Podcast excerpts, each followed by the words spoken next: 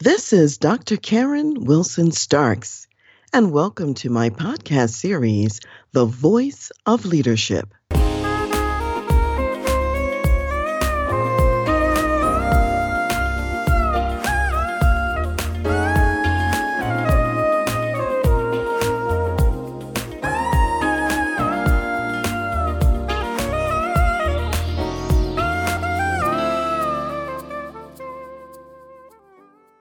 Finally, brethren, whatever things are true, whatever things are noble, whatever things are just, whatever things are pure, whatever things are lovely, whatever things are of good report, if there is any virtue, and if there is anything praiseworthy, meditate on these things.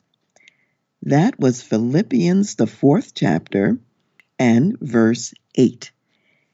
Very inspiring words. And the reason I'm sharing those with you today, these are words that were actually read at my wedding.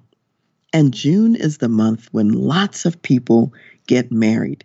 So we're talking today a little bit about some marriage lessons. What can we learn from marriage? So, in this particular set of verses, which is not your typical marriage verses, the encouragement here is to really think about things that are true, to think about things that are noble and just and good and lovely and pure. If there's anything praiseworthy, think about that. Now, imagine in a marriage, if you think about the good things, and you build on the good things, you'll probably increase and have even greater good things and have a marriage that lasts. And I have to believe that there's something similar in the business context as well.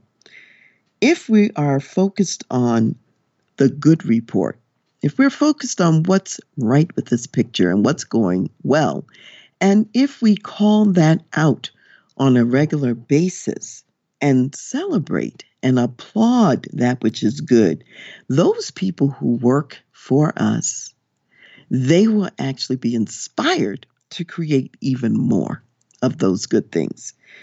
When we think about marriage, we think about open communication.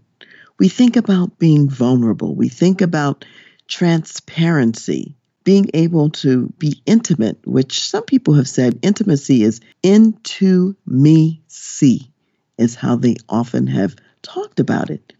And so think about in the workplace, there are times when that vulnerability or that open communication and transparency and knowing a bit more about one another actually facilitates a greater working relationship. There are some exercises that we sometimes do with clients that involve mapping out their life journey and where people really share a lot about their history and their background, aspects that maybe you could work with someone for 30 years and not know about that person. And what we've discovered is that when people have shared at that deeper level, they have a much stronger appreciation for their colleagues and their coworkers, and they want to learn more and deepen the relationship. And when you have a deepening relationship, you also can get more done together in a deepening relationship. As we kind of like conclude our thoughts about lessons from marriage that we can also take to the workplace, I want to share another reading with you. And this one comes from the book of Ecclesiastes, Ecclesiastes 4, 9 through 12. And this was also read at my wedding, and it says a lot about companionship. It says a lot about taking care of one another. And this is also a great manifesto for the workplace. So take a listen. Two are better than one because they have a good reward for their labor. For if they fall, one will lift up his companion. But woe to him who is alone when he falls, for he has no one to help him up. Again, if two lie down together, they will keep warm. But how can one be warm alone? Though one may be overpowered by another, two can withstand him, and a threefold cord is not quickly broken. So, what then is the application to the workplace? The application to the workplace is this we really can watch out for each other, have each other's back, so to speak. And when we're working cooperatively together, we can withstand all of the assaults from the outside. And assault in a work context might actually be more like even the competition that's out there. But when you marshal forces internal in your organization and you work together, you prevent unnecessary falls. You actually keep warm together, so to speak, and you're able to create something that you couldn't have created on your own. You create something that lasts. Whereas if you're by yourself, you might be overpowered, overtaken in the marketplace. Two people can create something that lasts.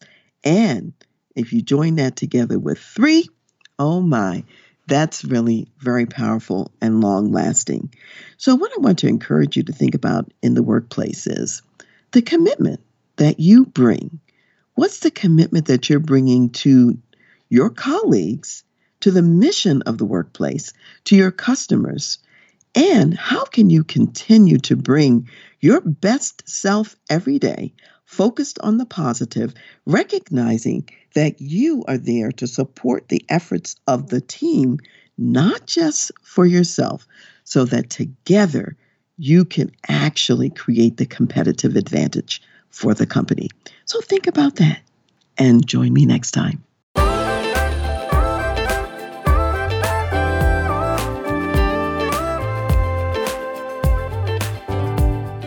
You've been listening to The Voice of Leadership with me, Dr. Karen Wilson Starks.